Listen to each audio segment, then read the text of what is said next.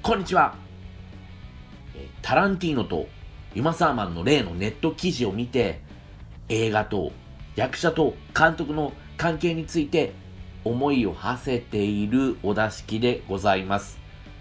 今回もよろしくお願いします。え何の記事かわからない方はちょっとググっていただいて、ということでですね、はい、今回も、えー、お出しき映画始めていきたいと思いますが、えー、このポッドキャストお出しき映画では、今劇場でかかっている作品をネタバレ込みであれこれ語ってしまおうといういわゆる一つの映画についてのポッドキャストでございます。はい。で、今回取り上げる映画はと言いますと、3ビルボードですね。はい。どういう作品かと言いますと、娘を殺害された母親が警察を批判する看板を設置したことから予期せぬ事件が起こるクライムサスペンス本作はベネチア国際映画祭で脚本賞、トロント国際映画祭で観客賞に輝いたということなんですが、まあ話題作ですよね。えー、アカデミー作品賞の方にもノミネートされたということで、まあえー、本国で公開された時もかなりね、話題になってましたから、すごくね、楽しみにしていた作品です。で、まあ、実際見に行ってみてどうだったかと言いますと、や、まあ結論から言いますとね、もうめちゃくちゃ大傑作でした。本当にね、素晴らしい映画だと思いました。で、僕はこの3ビルボード見て、あ、こういうものが見たいから映画を見続けているんだなっていうふうに思ったりもしたっていうくらいのすごく僕にとって大事な作品にもなった、それぐらいのね、えー、それぐらい良かったという映画でした。ね。まあ何がじゃあいいかっていうところをね、話していきたいと思うんですけれども、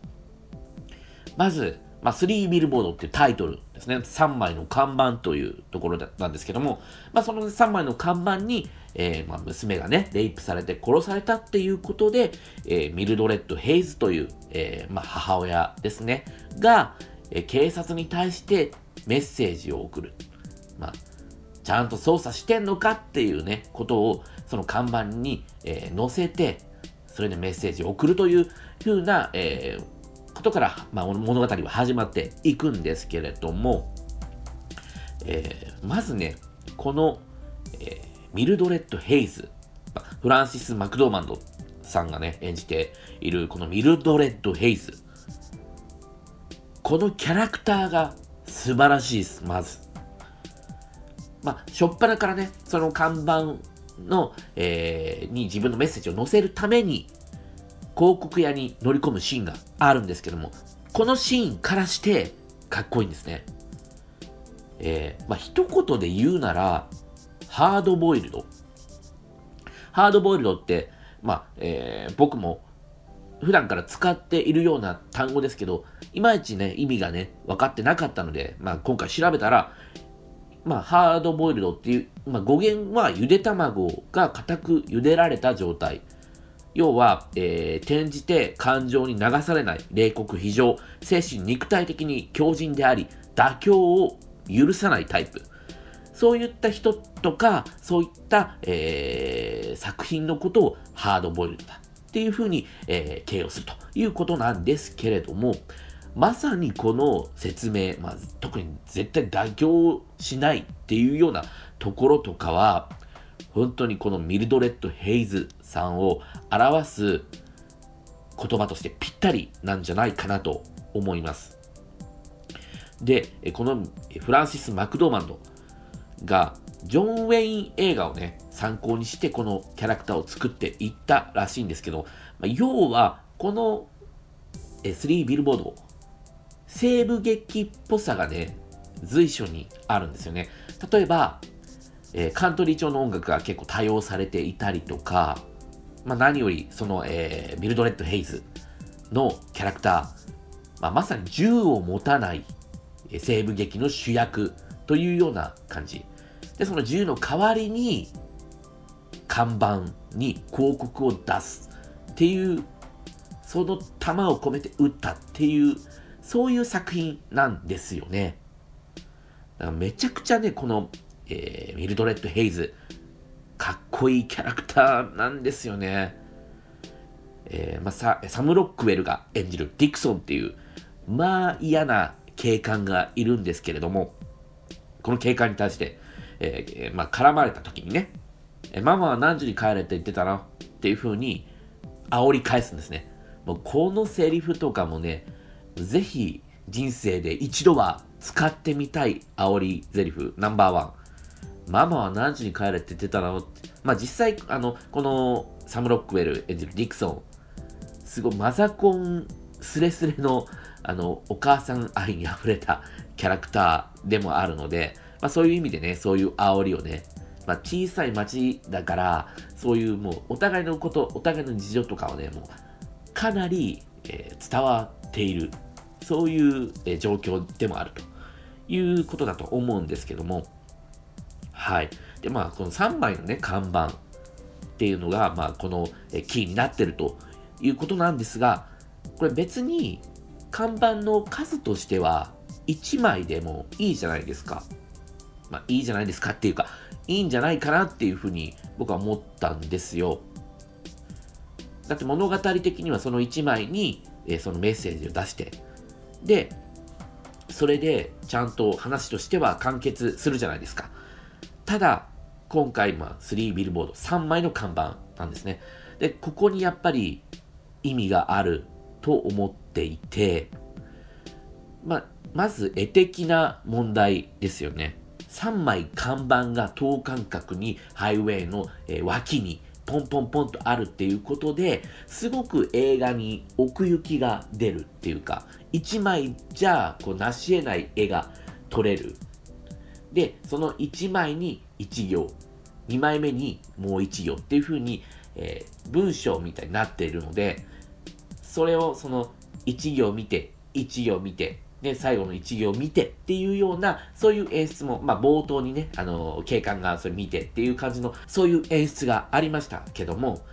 そういう風な遊びもね、作れますし、そういう絵的な妖精からの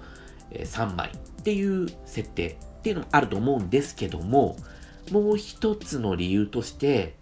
この映画、一人の人物を描くにも、いろんな側面からその人物を描写するっていうことがなされているんですよ。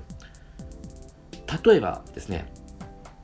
えー、ミルドレッド・ヘイズさんが、まあ、その看板がね、燃やされちゃうわけですね。燃やされちゃって、その後に、やっぱり心がね、ちょっと折れちゃうわけですよ。ちょっとミルドレッドも。この強靭なね、妥協を許さないミルドレッドも、ちょっと心折れちゃいそうになるけど、えー、めちゃくちゃ可愛いスリッパ履いてて、そのスリッパの、まあ、うさぎさんなんですかね。このスリッパの右足のうさちゃんと左足のうさちゃんで、おい、復讐すんのかやったやつに。うん、するよみたいな感じで、一人遊び、一人対話みたいなことをして、で、自分の心を奮い立たせるっていうね、そういうシーンがあるんですけども、そのハードボイルドなミルドレッドにこういう側面があるんだっていうのをちゃんとそこで入れてるんですね。これ、入れると入れないとじゃもう大違いですから、人物描写として。で、嫌な警官、ディクソンも、まあさっきも言いました通り、お母さん思いであったりとか、で、えー、所長のこともね、ものすごく慕ってるんですね。それが伝わる。ちゃんと、ただの一枚岩じゃないよ。いろんな層がこの人間にはあるんだよっていうふうに、まあ、それは明確に意図してそういうふうに取られていると。つまりもう看板が3枚あるっていうことと人間も多層的なんだよっていうことがそのテーマとして根幹がつながってるっていうふうにそういった構造になっているんですよね。すごく示唆的なんですよ。3枚看板があるっていうことは。あと良かったところで言えば、教会の方から、まあ、神父さんがね、来て、で、ミルドレッドに、所長も先長くないし、まあいい加減にしとけよっていう風にね、説教しに来るんですけども、それをね、キリスト教をギャング団に例えて、お前の仲間、少年児童虐待してるんだろ、性的にさ。お前らさ、責任取れよ。仲間なんだろっていうふうなことを、えー、そういうことを言い放つ。っていう場面あるんですけども、まあ、ここなんかね、笑っちゃいましたね。もう、アジトはあるし、まあ、ギャング団と同じよね。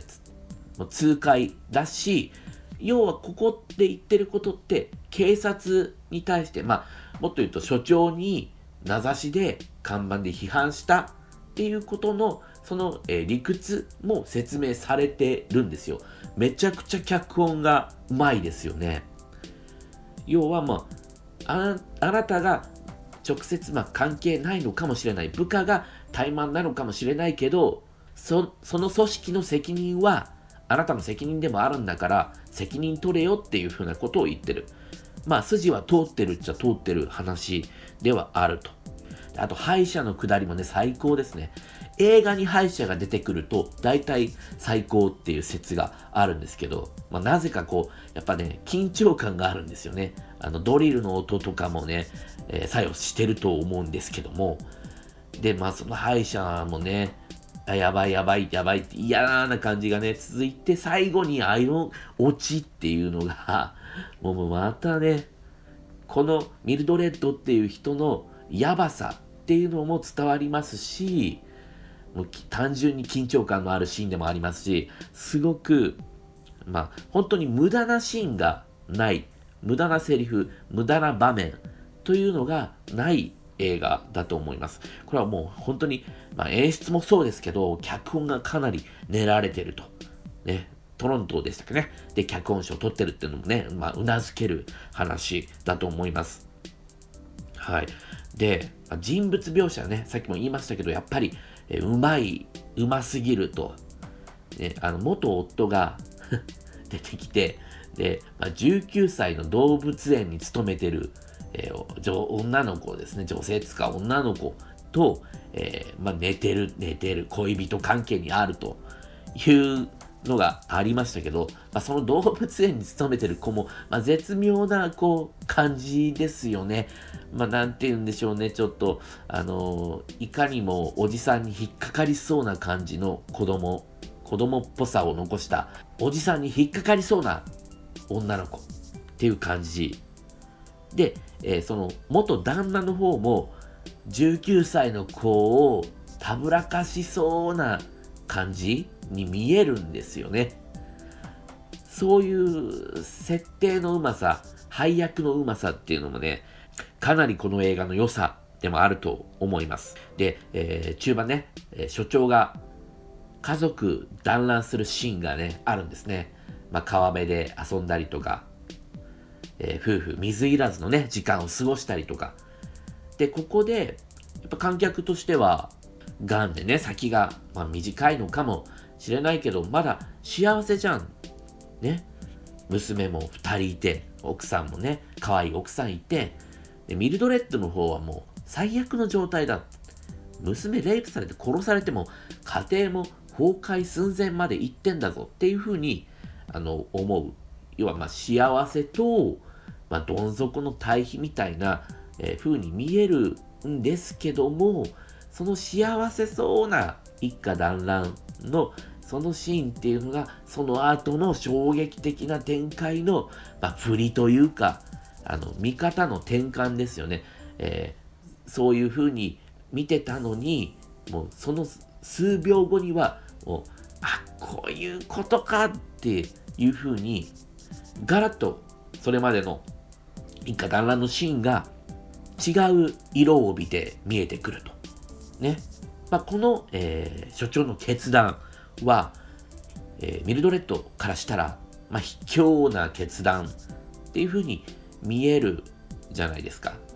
僕もそう思いました。まあ、あのー、そういうね、家族のことを思って死んだっていうのはわかりますけど、まあ、ヘイズからしたら、もう死なれちゃったらもうどうしようもないですからね。卑怯な決断だっていうふうに思ったんですが、その後、届く所長からのミルドレッドへの手紙。ここでもまたね、その見方、今まで見てたものがガラッと、